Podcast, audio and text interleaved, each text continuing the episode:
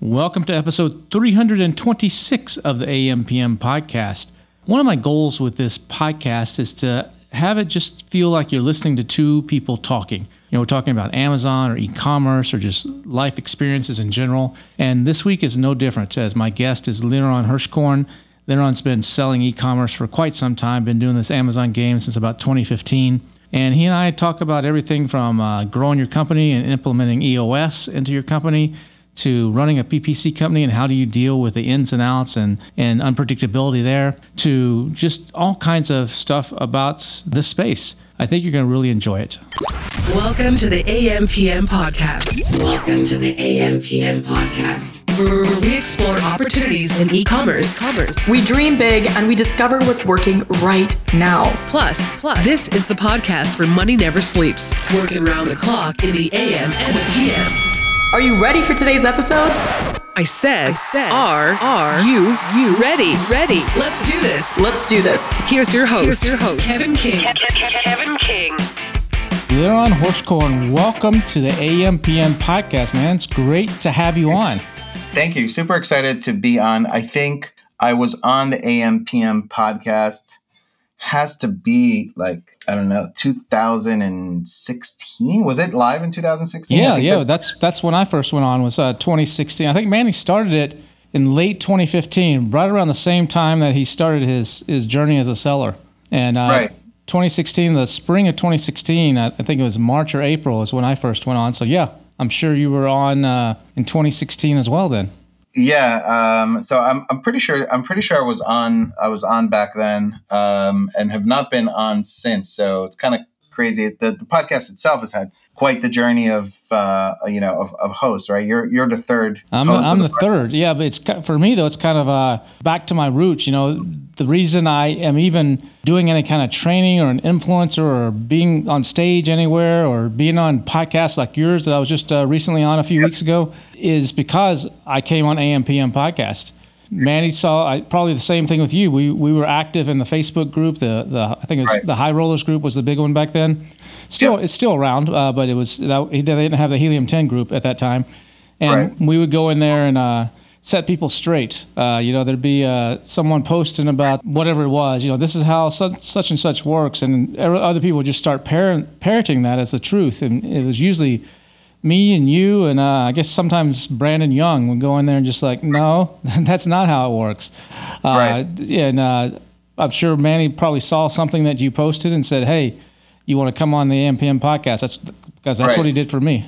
Right, and you know I think also networking, right? Like um, I don't, I'm not sure when the first time I met Manny, you know, or, or anything, but you know, there's events too, right? And if you go to events like Prosper and and other ones in the space, and you end up meeting people face to face and kind of form form these uh, relationships that I feel like will lead, you know, to, to things. Um, and outside of just let's say as somebody who is uh, let's say a speaker or has a service business or whatever it is in the space like even even for sellers you know uh, uh, i think their partnerships and masterminds right and all these things that happen from from developing these relationships which a lot of them started like on facebook and then you know became stronger when you meet the person face to face Yeah, we met face to face. I think at an event in Atlanta uh, from uh, Seller Labs. I think was doing uh, an, an event, and I think that's the first time I remember meeting you at, at one of their events that we were both uh, attending.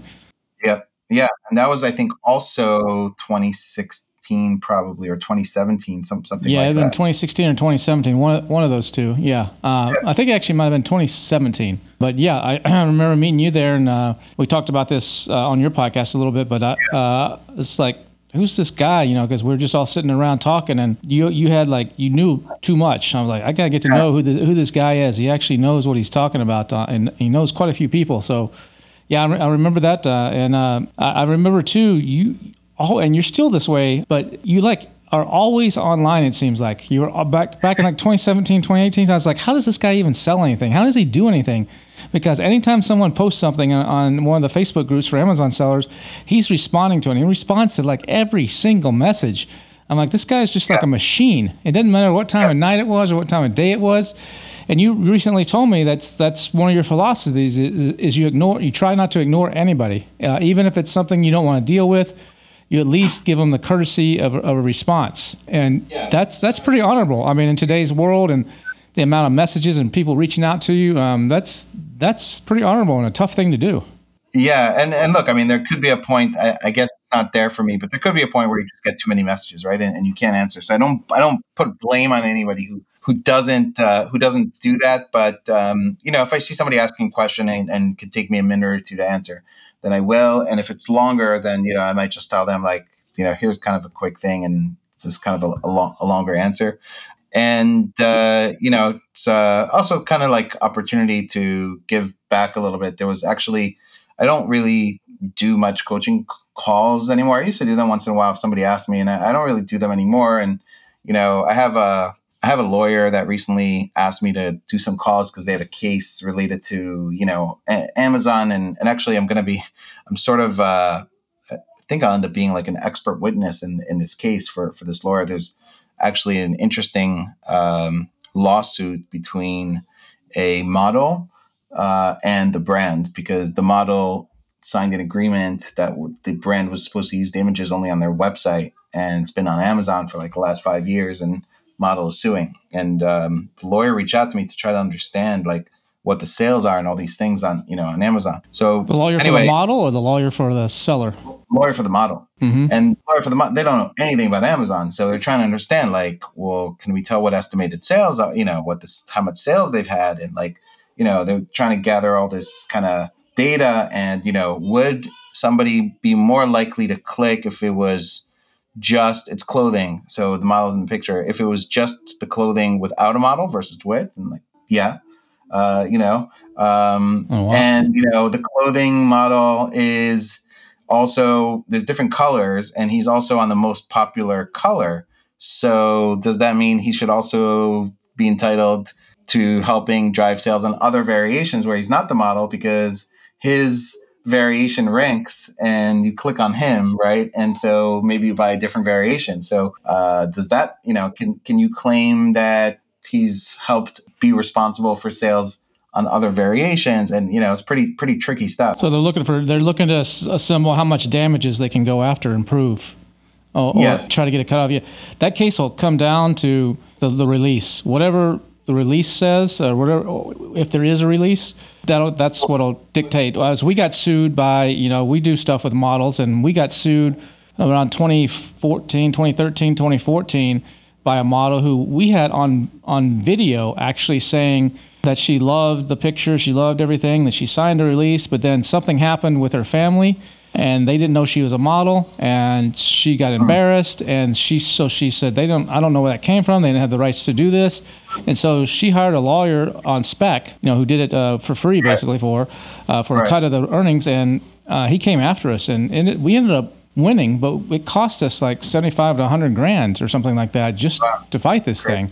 We had to hire some lawyer out of California, like $600 an hour uh, back then. Yeah, so those are those are tough cases. and yeah it's and and yeah probably what they want to either settle or fight for in court is some you know let's say they want 20 cents for every sale right or whatever. I mean there's been millions of dollars in sales right? Yeah. so they, they want something.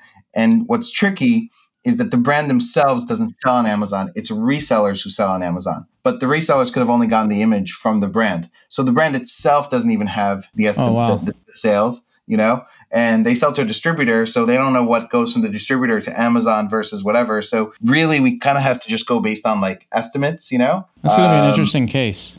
so it should be a very interesting case. I don't know how long it's going to go. All to say that, you know, I charge them a pretty high rate, you know, probably more than the lawyer is charging the client, you know, is what is what I'm charging the the lawyer, well, the client really. What's worth that? I mean, that's something that a lot of people, that's an interesting point you make that. People come to us and say, hey, I want consulting. And we're like, no, we don't really have time for that. But sometimes we say, we throw out a number, you know, like, well, if they'll pay me, you know, $5,000 for four hours, you know, or whatever, maybe I'll consider it. And the, the knowledge that we have as Amazon sellers and people like you and I that have been doing this a while and we we know everybody in the industry, we know the ins and outs of how the inner workings, that's worth a lot of money. I mean, uh, there's lots of lawyers out there that can take this case and, and you know, you sh- if the, this model doesn't like the one lawyer, he can switch to another lawyer, can probably do a similar job. Uh, But they can't do that for someone like us. And that's that brings me to a point that, that I, I noticed you do a lot of consulting, whether it's for aggregators or for other people. You have a uh, like a good little side business there of just uh, advising people. And how, how does do you go out and seek that? Is it just word of mouth? Do you, uh, they find you on LinkedIn? This lawyer reached out to me on LinkedIn. I got a chance to also meet her. Like she was in New York one time. There was, I met her at the White Label Expo, and I she's in California, and she came to Vegas during and Scale, and actually actually met her. So I said I've met her face to face, but she reached out to me on LinkedIn. Also, I'm connected to a couple of these kind of consulting firms that also reached out to me that when somebody wants to investigate our space they they reach out to like a company like Bain or like they're working with these big consulting companies and they want to learn those companies want to learn more about the space. So let's say you were going to say you let's say you were a fund and you were going to look to invest into helium 10, right? You want to do a bunch of research on the space. So you're going to pay a bunch of experts in the space and you're going to you're going to go and say to them, oh, I want to you know, interview you basically for like an hour or whatever, and I want to say, what makes helium 10 different? Why do people use it? Well, can you tell me a little bit about their top you know, it seems like from what we see, the competitors is Jungle Scout. What's the difference between Jungle Scout and Helium? Do people use both, or do people use one? Uh, you know, who's the customer for this? Is it any set like so? They ask you all these questions. They try to understand the market, and it's interesting because 2020 and 2021, I did a bunch of these calls, but probably probably in the in the last six months, I haven't done any right because like no deals, right? Like you could because the market, you know. But um, 2020, 2020, 2021, uh, and the interesting part is you don't know who's be, who's actually what the deal is or what they're investing in or or what's behind it.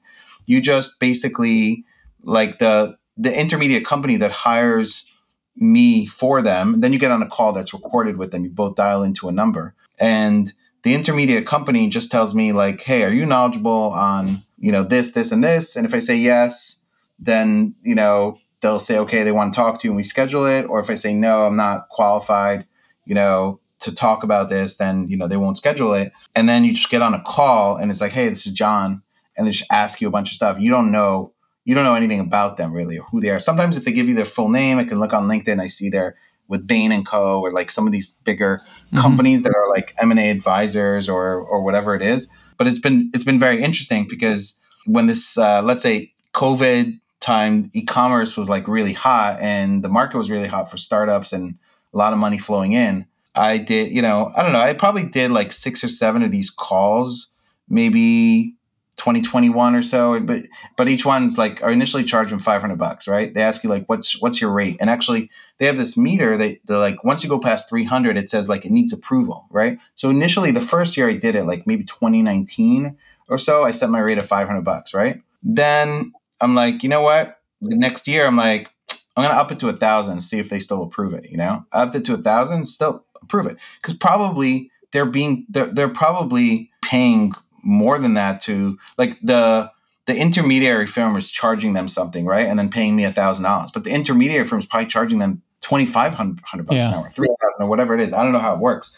But you know these are like big corporations and you can you know you can charge them more for for those types of um of, of calls. But yeah it's interesting also seeing those types of calls dry up really because of like the whole startup investment space right now is kind of you know down. So i get uh, a lot less i still i've still got inquiries but like not on things i'm i consider myself an expert in and like i've turned them down. Um, so recently you know you mentioned about answering people. I met somebody at sell and scale as like a newer seller and they reach out to me after like hey can you know they're too kind of early to be to be a client but like can i can i do a consulting call with you? I'm like kind of expensive you know like i don't you know i don't really like it's not going to make sense for you whatever. And they're like no like i want to pay whatever.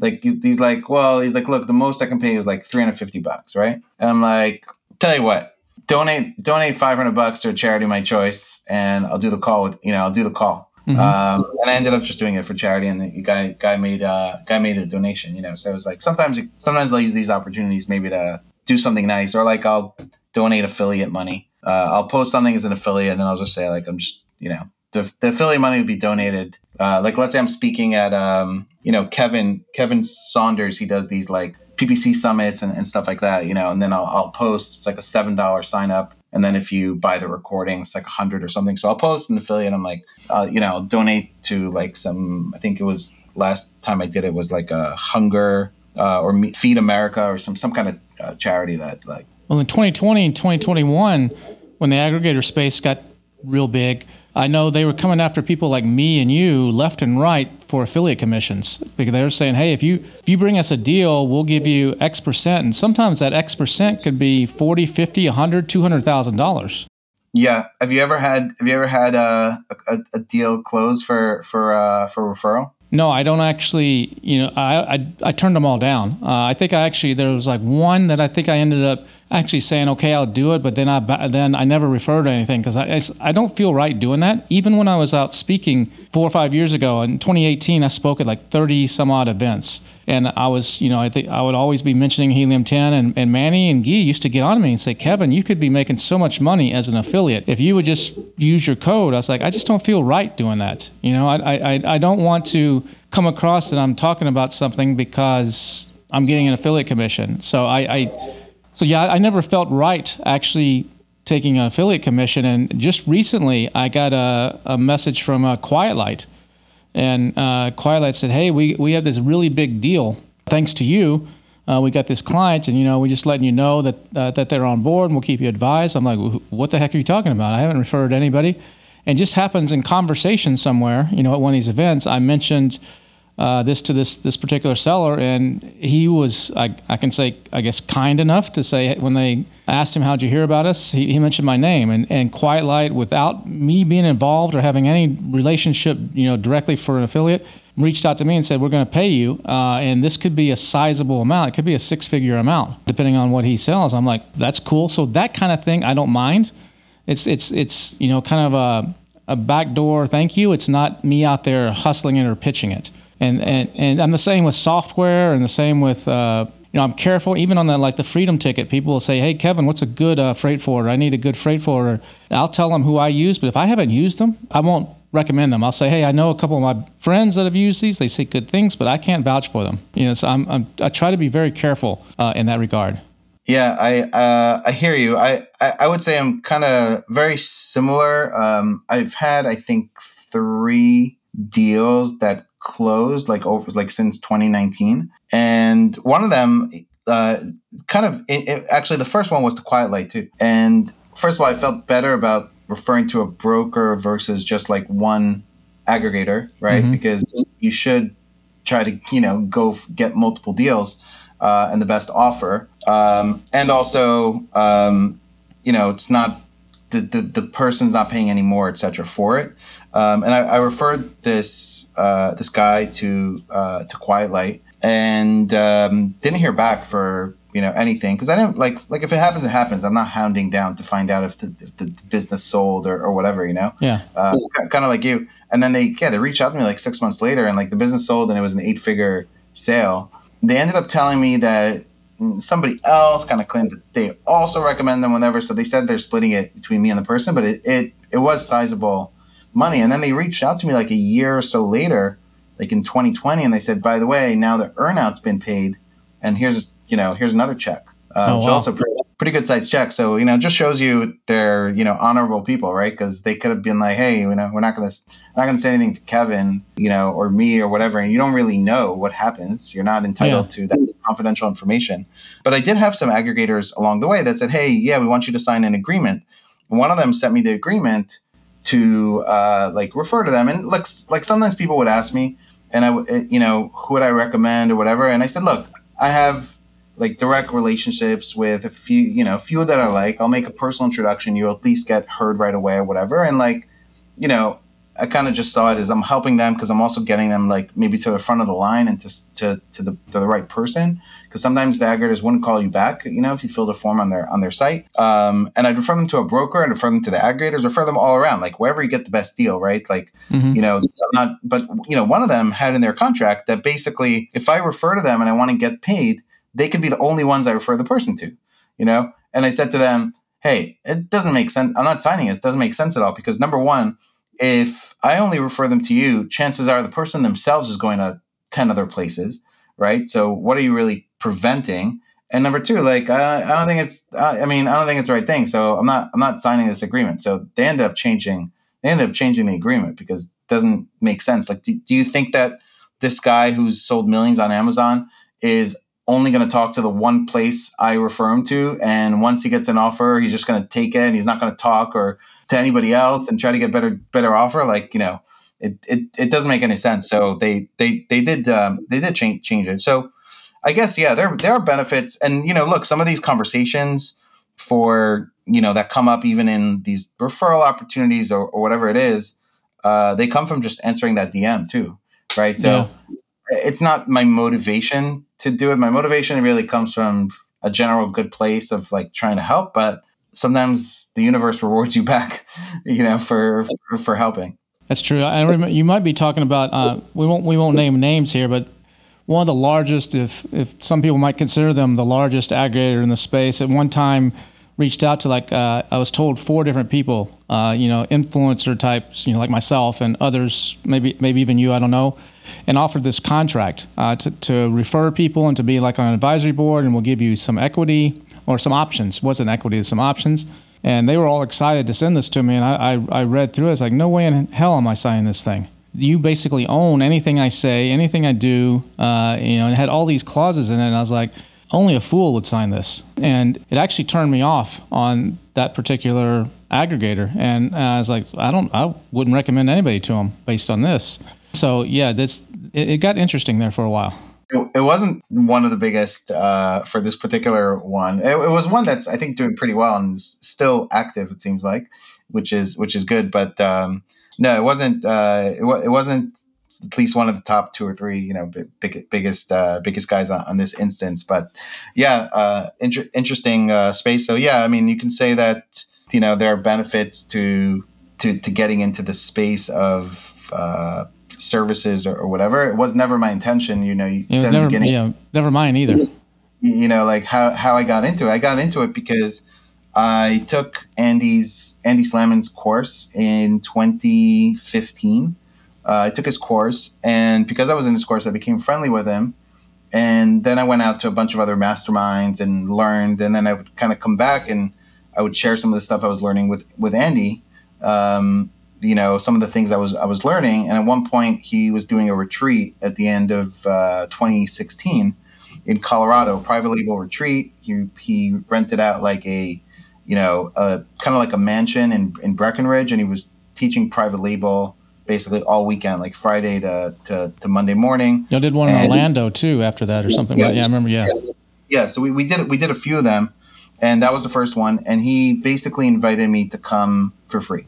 He said, you know, just just come. And then leading up to that, uh, leading up to that. Uh, uh, event, um, I ended up helping also come up with some content, and I ended up doing some of the content at, at the event itself, especially on, on the PPC side, something I was learning and, and getting into. Um, and I, and it was cool because it was like a five thousand dollar event, so just going free, you know, was was kind of cool. Had a private chef. It was like you know 12, 13 people, like you know, good networking, etc. And at the end of the event, Andy hands me a five thousand dollar check, uh, and he says, "Hey, I want you to." and he was he was uh, in this business with his nephew Nate. Uh, now they're they're continued, and, and then they also have a brand together, a very successful brand together, and uh, podcast and everything else. And he said to me, "Here's a check for five grand, and I want you to to be a partner with us, right?" And you know, again, like don't kind of look for what people say, but look for what they do, you know, and mm-hmm. like that was a very generous move in my, in my mind, right, from from his end because he just he, was already being generous by inviting me to come free, learn, learn, teach, whatever, right? Enjoy, enjoy the house, private chef, like the the experience was great, and then gives me a check and says I want I want a partner, and so then it was in beginning of 2017 that really started to create content together and and uh, have a you know a Facebook group and you know that's kind of how I started to get into the the space of going from being like you know just a seller, which you know I, it's what I started at, to also getting into the space of um, and and really a lot of the stuff we did came from needs like uh, helped helped Andy like revamp his course, and then we had a guy, for example, who contacted us and said, "Hey, can can I post in your group um, like my graphic design work, you know, that I do for for people's images?" And he said, in the beginning, he said like, "Okay, you know." So he started posting, and then he came to us. Look, it's going well. Like, I want to pay you like a commission on every sale. So we're like, okay, like, well, first before the guy even I allowed him to post, I said to him, look, I'll give you one of my products revamp my images for me. It's like Photoshop. See if you do a good job, right? So he did a good job. He he posted in the group. Then he started paying us like some you know commissions, and we are okay with that. He was doing good work. But then he started to kind of like harass and spam people. Like, hey, I did your images, and he would Facebook message him like, hey, I want to you know rewrite your listing, and he would like get aggressive, you know, marketing, right? So I said to Andy, like, Andy, like, screw it. Let's start our own image service. And you know, this guy's like harassing people obviously there's demand for this there's a need for this let's just start our own service right and that was kind of the lead in to starting you know copywriting and images and 2017 i saw the ad space getting more and more complex. And you know i said to i said to andy like we have to start a ppc agency. Like we, we, we have to start it because i see what i see what's happening. Amazon's adding stuff. It's getting more complex. People can't manage it. And i didn't know exactly how we would do it by by but by 2018 we had we had started managing uh, you know managing ads for people. And so everything kind of feel like uh, evolved very organically and you know uh, naturally it wasn't like a, a grand scheme to you know come into the space post a bunch on facebook you know make myself you know an influencer so that you can start like selling people stuff you know so you're not actually actively selling anymore, right? You're focusing on the Incrementum Digital uh, and and yeah, so I had so I I uh, sold one brand to a competitor. It was in the whiskey decanter space. I had three design patents on it. I had one brand in apparel that just had like 200 plus SKUs, so I wound that down. Um, I invested in 2020. I invested um, 50% into a brand in arts and crafts. It was basically one listing that did like 400,000 a year uh, with three SKUs um, it's my COO who in in the agency and and and uh, and partner in the agency, and um, I'm like, let's you know scale it up. We we I invested in the brand. We had a good year, 2020 and 2021, but basically we were getting so busy with the agency that at the end of 2021 we just sold out of stock in Christmas and didn't didn't continue to add on products. We thought maybe we would go to Shopify and like do more with it, but we also decided we didn't really want to lose focus too much and decided to kind of just sell out of the products and, and be done with it. That's the same thing that happened with Helium 10, you know, with Manny. Manny was a seller first. And right. then when Helium 10 started taking off, he's like, you know, I'm doing a million, two million here. I think he's close to two million at that point on his, his product. He just said, Mike, his brother, said, "You just take it. It's yours. You run it, take it, and run with it. I got to focus all my energy and time on Helium 10 because I think this can can blow up right. and make me a lot more money." And that was a wise decision because right. he had a had a very nice exit because of that decision. Right, P- paid off. So I mean, it, it, also shows you the power of you know focusing. Um, yeah. You know, uh, I mentioned to you before before we got on that we implemented EOS. Probably, I would imagine a good, good amount of people who are listening uh, have heard of it. It's called the Entrepreneur Operating System. It's off a best-selling book by Gino Wickman called Traction. Um, we hired an EOS coach at the beginning of uh, 2022, January. The reason why we hired that coach is some of the things we were talking about. We got together, a few of us from the agency got together in person last year in December, and we are like planning out our year. And one of the things we wanted to get or get better at was systems, processes like throughout the company, et cetera, and just level up. So we hired this coach and it really helped put a lot of things into clarity. You know, when you're an agency or, or even a seller, you're thinking a lot about what should I do next kind of a thing, right? How do I grow, et cetera. And we, you know, we have a lot of ideas, different services we can offer and where we can add value, et cetera. And we, we were unsure, you know, if like sometimes we're unsure if we have an idea for something should we implement this? Should we just kind of be focused on what we're doing and try to get better and better what we're doing versus adding a new service or whatever? And one of our one of our like goals for the for the agency three year goals for the agency was to get to 15 million in revenue. And we um, we get on a we get on this on this call with our coach and we're like we're, we're thinking of doing this you know other service or whatever And she was just one question. She's like, Do you need that service to get to your 15 million goal in three years? I'm like, No, heck no. I could do it just on PPC, you know? And she's like, Then why are you doing it? You know, like stay stay focused on the goal. And it's that kind of like clarity that having a coach like that in your business, you know, is super helpful and kind of like Manny Manny probably could not scale both his Amazon business and Helium at the same time. No, it was. He did something similar. I mean, yeah, exactly. He couldn't scale them. He had to focus, so he dropped his Amazon business to his brother, and then actually they went to a war room event.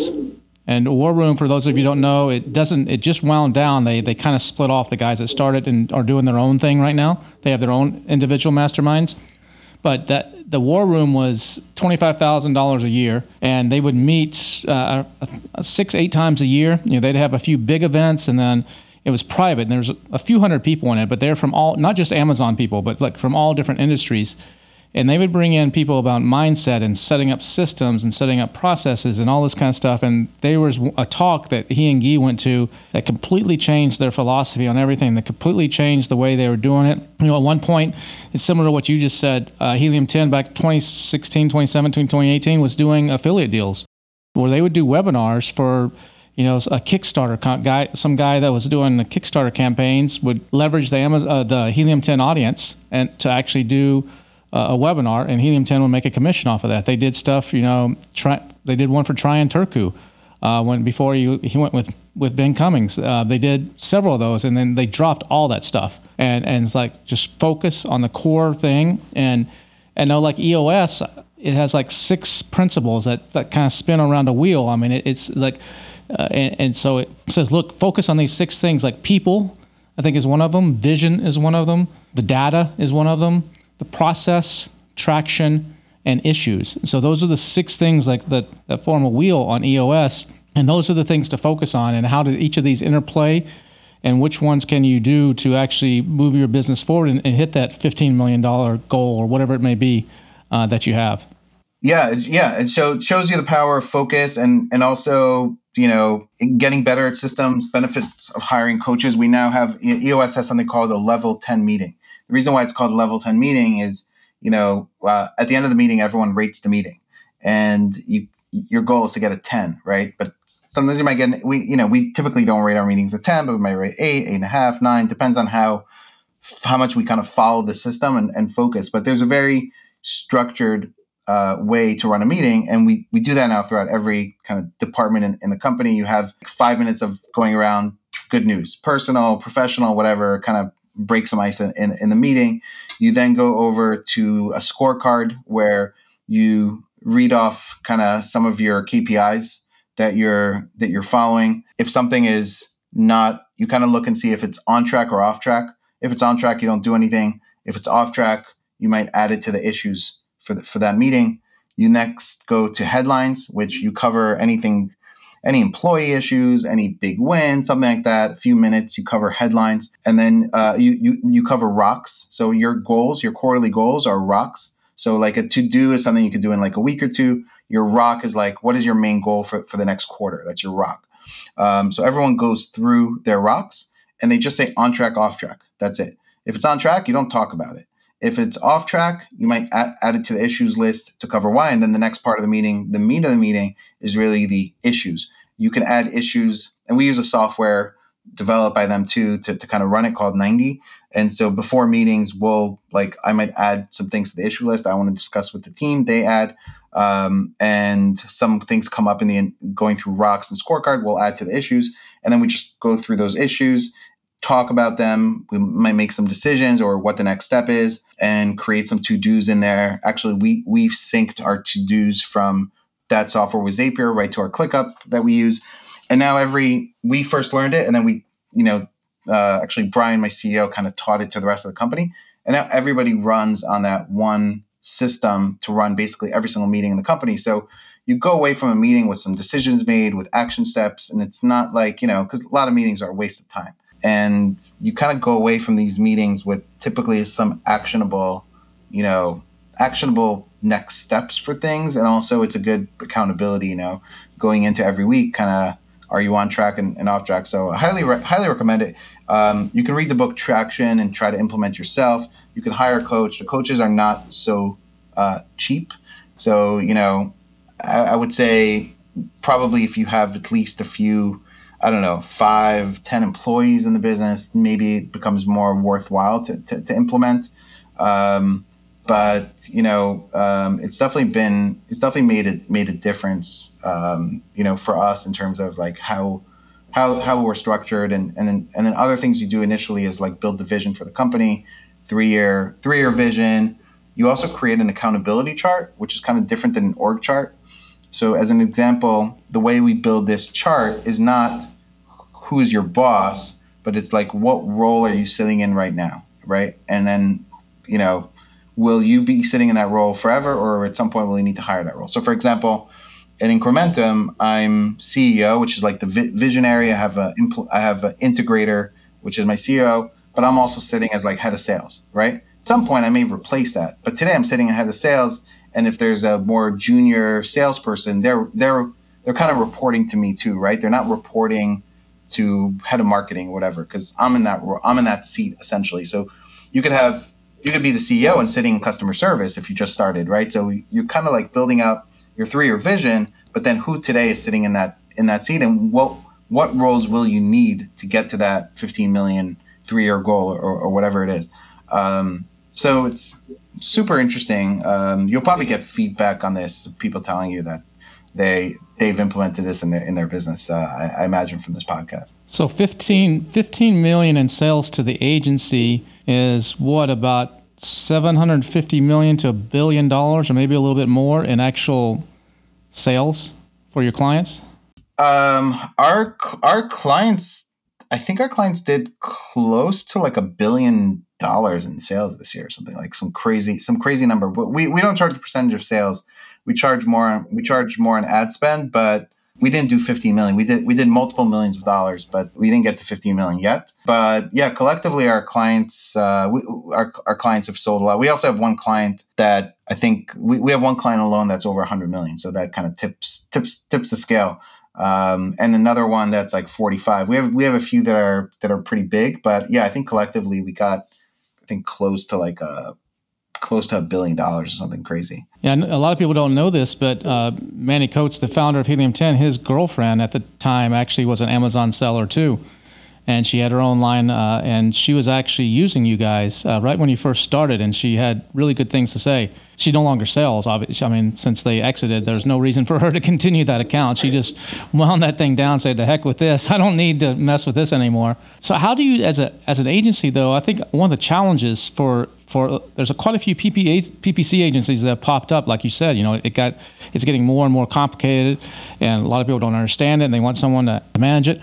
But the problem is, what I've found, I've tried a few different ones. I have not used you guys. I've heard good things. I just haven't used you guys yet. But it's it really is not about the agency. It's about the person that, that manages your account. And so, I mean, you can go to a, a highly decorated agency that's won all kinds of awards and has all kinds of great case studies. And if you get the wrong account manager, all bets are off. Uh, so how do you deal with it? Or if you get the right account manager, then you're like raving about this company. Um, how do you handle that? How do you train your people? How do you deal with that issue when someone, uh, one of your clients comes to you and is like, this just ain't working. I'm switching to a XYZ uh, agency. Uh, and you're like, hold on, hold on, hold on. How do you handle that?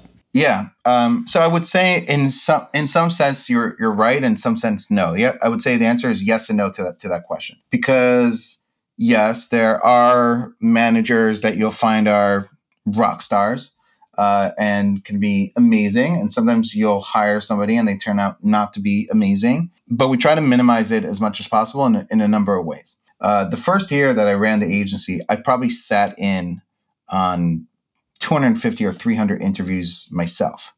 And I quickly learned that the great resume and even some questions maybe I asked the person before does not mean they really know how to manage PPC. And I had this experience both from uh, interviewing people that were you know six figure type people that worked for like big agencies in the US and or were US based and you know had big salaries and also you know somebody overseas and uh, we quickly learned that if we were gonna not waste because you know I, I remember you know sitting on this interview was a person from like a big big agency. Um uh, let's say like you know wasn't pattern but let's say like a pattern type right? Like a big company that hires you know uh, us people only and and you know they're they were in, in in the advertising space. And i interviewed this girl. She was six figures. And i asked her like what do you do when you have a keyword that has high ACOS? She's like, I pause it.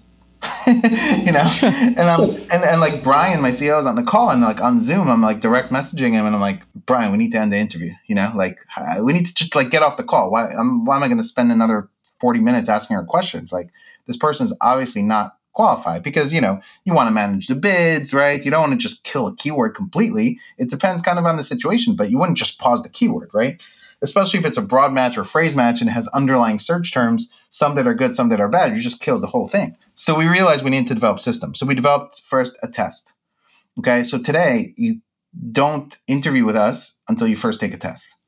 If you pass the test, we also need to test your communication. This is a test on on what, what what's an example of a question on this test?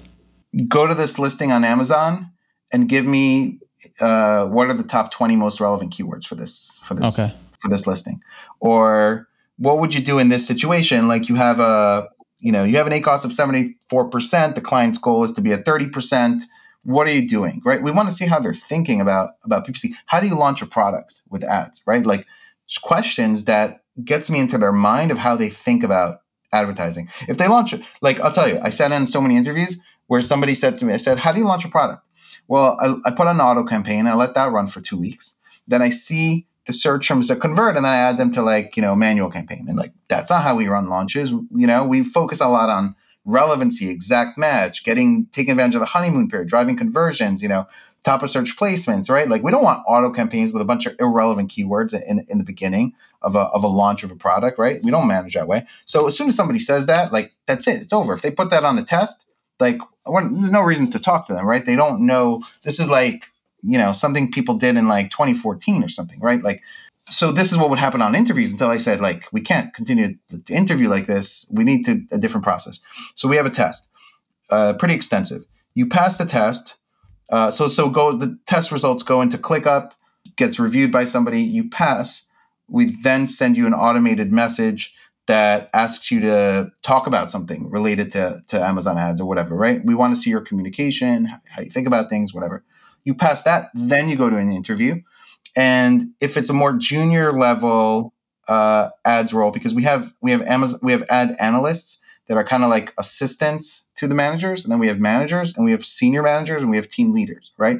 If it's a more junior level role, the person interviewing Mansoor, who who uh, was on, I believe you did some content with, right, for Helium. Um, he, he'll interview. He's an expert. He's got the go ahead to hire. If it's a higher level role, senior manager, maybe maybe Brian will sit in on it for for a second interview, or maybe I'll sit in on it. You know, if it's if it's kind of like a higher level role. Um, and so that's one way one way to minimize garbage. First of all, is not to let it in, right? Now, the second way you asked about, you know, the quality of the person. The second way is we do have internal training. So we expect people to have experience with ads, but we have a lot of very extensive training of how we of how we do things, how we use our software tools, how we do our reporting, how we set initial goals. Um, so we have a lot of extensive training. We also start many people off as ads analysts, where they're an assistant to a manager, and so we're not giving them the keys to a, manage a bunch of money until they prove themselves you know, as somebody who can help another manager or at least work with another manager for four weeks. Let's say they, they're qualified to come in as a senior manager. They're going to work with another manager for four or five weeks, learn the systems, et cetera, before they take on a client. Um, and then we also have an audit team. And our audit team, you know, will also randomly uh, do internal audits on accounts. So they'll randomly go in and, and look at the account, pull search term report, pull a bunch of reports, see if it's being managed well.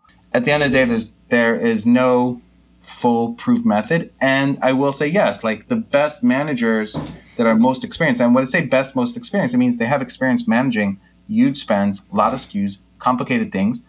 But we also have incentives in the company where um, you know some people are incentivized, like team leaders, uh, based on their team getting promoted and moving up, and they don't just get to say, "Hey, you're promoted," and we promote the person. They say you're promoted, and then that person goes on a three month trial. They do some work that we sup- that we supervise and see if they could become a senior manager or if they can go from analyst to manager.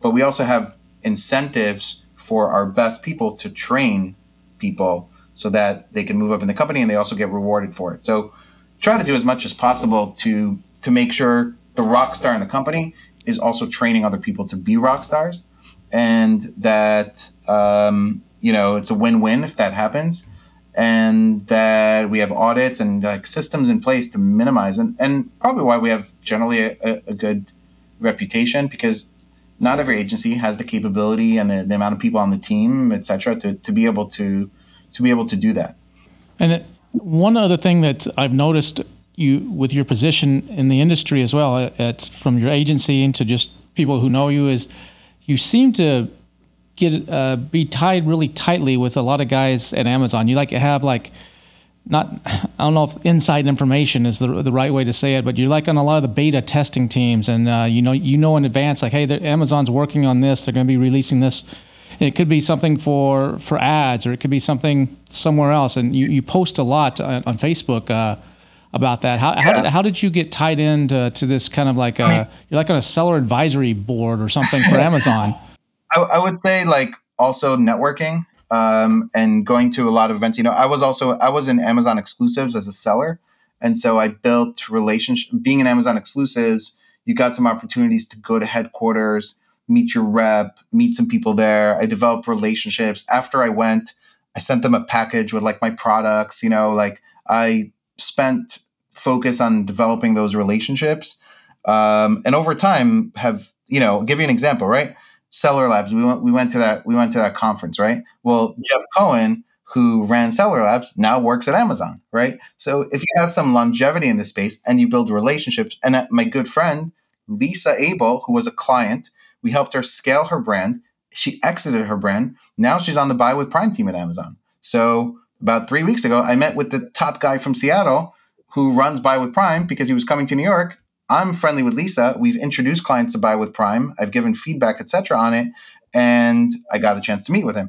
So I would say mostly through networking. We are also an Amazon advertising partner. So we're like officially approved by Amazon, which means we meet with Amazon every couple of weeks.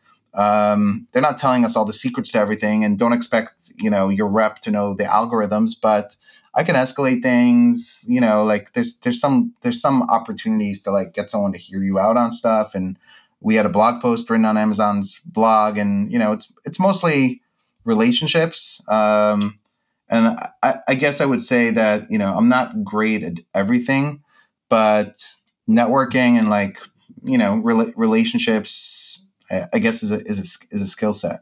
And you were featured in like one of their videos or one of their uh, or, or, some program or something at one point, weren't you? Was it your brand or your agency? You were you were like uh, highlighted by Amazon. Yeah. Um, well, actually, you know, my brand, which was in the apparel space, was actually in an Amazon Prime commercial once. Um, again, I was in exclusives, and so I got to like connect. But then, but it was like hard to see. It was like on a truck, and they, they had this commercial where they had a freight train like bringing products, and each or like each freight train, each section of the train had a different brand on it. My brand was was there, but uh, and you know one time like I re- I connected with somebody at Amazon that was a very high level in ads, and I said I would love to come meet you, and they're like sure, email my secretary, right? So like I flew out to Seattle to meet them and build build that relationship, right? But uh, yeah, the the agency, I think um, we we had a blog post with with Amazon on, on the agency, and and I think I was at an event and the photographer like took a picture of me, you know, and like if I'm gonna be, it was an Amazon event, another Amazon event, they had like video video filming people like whatever. So I went up, I'm like, what are you guys filming? Well, we're asking some people questions about the event, and we might feature it tomorrow on the screen. Well, I filmed some stuff for it. And then the next day, I was super disappointed because, like, uh, Vanessa, uh, what was it? The the tennis player Venus Venus uh-huh. Venus Williams spoke right, yeah. and I I I, felt, I asked a question. They filmed asked me some questions. It was supposed to be on screen asking her a question, and mine didn't make it. So I'm like, oh, it didn't make it. And then turns out they used part of that footage for like a YouTube video or whatever, a recap of the event or something. Um, so you know, part of it is just being you know being wise about kind of le- leveraging opportunities uh, like that, networking, reaching out to people, flying out to Seattle to meet an Amazonian if they're high up and it's worthwhile to build that relationship because they know me. I can then email them on something or whatever, right? So, so I know when you took that flight out to Seattle to meet them, I know you made a, a, a stop in the cockpit because every time you, every time you're you're yeah. traveling on, on a plane, I see a post of you you like in the pilot smiling. How do you pull that off every time? Do they they look at you weird? Like how do you, when you're getting on the plane? Do you like wait a second? Can I talk to the pilot for a minute? Or how, how do you? What, what's, what's your what's your little what's the line that you use to get those pictures uh, with with the pilots so, all the time in the so cockpit? I did, it once, I did it once, and I think it was in 2018. In 2018, 2019, I probably was traveling definitely over 100 days. Like I think in 2019 it was like 150 days uh, that I was traveling to to different events and stuff, and including China multiple times for for for the the Canton Fair, etc. And um, one time I got on the plane and I made I was flying so much that I made like Delta Diamond, which means whether you have a business class seat or not, you get on the plane first. So I got on the plane and I said, "Hey, can I take a selfie in the cockpit?" I don't even know why I did it, but I did it and I posted it, and it got like all these comments and everything, you know? So I'm like, oh, this is pretty cool. So the next time I went on, I, I did it again and then I just made it a thing and I just like every time I went on the plane. It's like your trademark now. Yeah, yeah, exactly. So generally if it's like with Delta, I get on the plane first because I don't know if I'll continue to maintain that status, but they extended it multiple years because of COVID. So I'm like 2020, they're like, no, you know, we're not going to cancel people. There's no flight. So, so I think mine will end this year, but I think I'll still be able to do it. But I get on the plane and I see the, the flight attendant. They're like, "Hey, uh, can I take a selfie in the cockpit in, in the cockpit?" And usually they're like, "Sure," or "Let me ask the pilot," or whatever, you know. And they're like, "Hey, somebody wants to take a selfie with you." And like, "Sure, come on in." And, and, then I'll go in and like the pilot will be like. You, you know what? Why don't you sit down? I'll take a picture of you. You know, because like I never asked to like sit in their seat, but sometimes you'll see me like holding on to the, like the yeah, you know yeah. the joystick or whatever, right? And it's because the pilot says like, "Hey, sit down," and I feel like you know first of all, it's like it's kind of like customer service in, in a sense, and also I think you know there's somebody who thinks your job is really cool if you want if they want a picture in the cockpit, right? So um, one time there was a woman in the cockpit. I happened to be with my daughter, and I brought her in to see like a, a, woman pilot, and she was talking to my daughter about like, look, anybody could be, even you know, women can be pilots too, right? Because you don't see women pilots that often. Um, and yeah, just kind of you just come and ask. One time I went on a plane recently, and I said to the flight attendant, "Can I go take a picture in, in the cockpit?" She's like, "No, you can't do that." I'm like, "Are you are you are you a new flight attendant? Uh, you know, like maybe you don't know this, but I have like 200 of these pictures, you know." So she's like, "Okay, let me let me check." And she's like, "Oh yeah, it, it's okay. You can, you can go do it." You know, so I, I gave her an education. That's awesome, man. That's awesome. Well, Liran, man, I really appreciate you taking the time to come on today. We could sit here and talk uh, about anything and everything for, for quite some time. But it's been great to having you back on the AMPM podcast after what six, seven years or whatever it was. yes. and uh, everybody out there, Liran has a podcast as well. Um, and I was on it uh, about uh, three or four weeks ago. Make sure you go check that one out. I think he said it's like the longest podcast he's ever done, and we, we talk about yeah, it's over an hour. We talk about uh, you know the NFT space and uh, a whole bunch of other cool stuff. So if you have, how do they find that uh, later on if they want to go check that out? Um, it's an e-commerce mindset uh, podcast, so it's Apple, Spotify, whatever, Google podcast. So it's called E-commerce Mindset. Just find it. Um, and uh, and also we have a, a, really good newsletter we've been putting out weekly on LinkedIn, which just updates in the Amazon space. There's no there's not even email opt-in or anything. You just like go to Incrementum Digital, our page. How do you uh, spell uh, Incrementum sure, for the people that don't know how to spell uh, that? How do you spell that? I N C R E M E N T U M, Incrementum Digital, or just search for me on, on LinkedIn, Liran. L I R A N. Um, find the page Incrementum Digital. There's also an Australian Incrementum Digital, so find the right one, and then you'll see on the page you can subscribe to our newsletter, and then you, you actually get an email notification when it's out.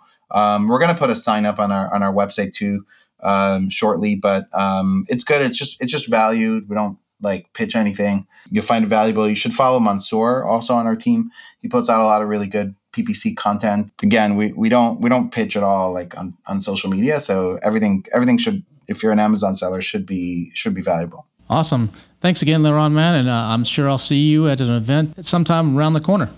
Yeah, sounds good. See you uh, at an event soon. Liran's always a pleasure to speak with. A really sharp guy, knows a lot about everything to do with Amazon. Definitely uh, check out his podcast, like we mentioned. Uh, he's got some great guests on there. He does it every week. And don't forget, coming up, actually in about 12 days now, on February 7th, the Bulls and Apes project is releasing the apes and they did a pre-mint back in January and it went bonkers. And there's a limited number available on this February 7th minting date. And if you don't know bullsandapesproject.com, you can check that out. It was started by the founders of Helium 10, Manny Coats and Guillermo Puyol, and along with uh, Anthony and uh, one other person. They are running one of the most incredible projects in the NFT space. They're, they're you know, a lot of projects in the NFT space have, have tanked. It's run by people that don't know what they're doing, but I'm personally invested in it. My wife's personally invested. A lot of people in the Amazon space are personally invested. And we've seen our investment in a market, in a bear market, when everybody's losing their shirts, we've actually gone up. Uh, I think we're up about four and a half to five X right now. And with this new release of the apes to uh, complete the project, which are synergistic with the original bulls, it's going to be, uh, I think we're going to see most likely uh, some huge gains. Uh, you never know what's going to happen, but I think we're going to see uh, a big a multiplier on our investment. If you want to get on the allow list, which is like a private special list to actually be able to mint some apes, look me up on Facebook and just send me a direct message and say, I'd like to be on the allow list. Here's my email address, and I can get you on the allow list.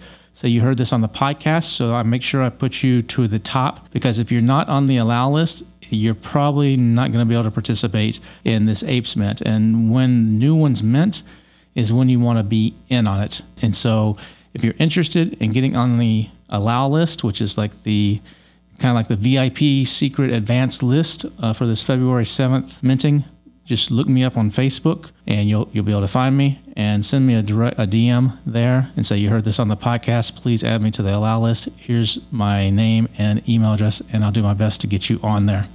I hope to see you again next week on the next episode of the AMPM podcast. But before we go, as always, I've got the little nuggets uh, of wisdom for you, and here it is. You know, most advice really sucks. Advice is always well intentioned, usually, uh, but it can be dangerous to use someone else's map of reality to navigate yours. Winners develop filters and selectively implement advice. Take the signal, but skip the noise. We'll see you again next week.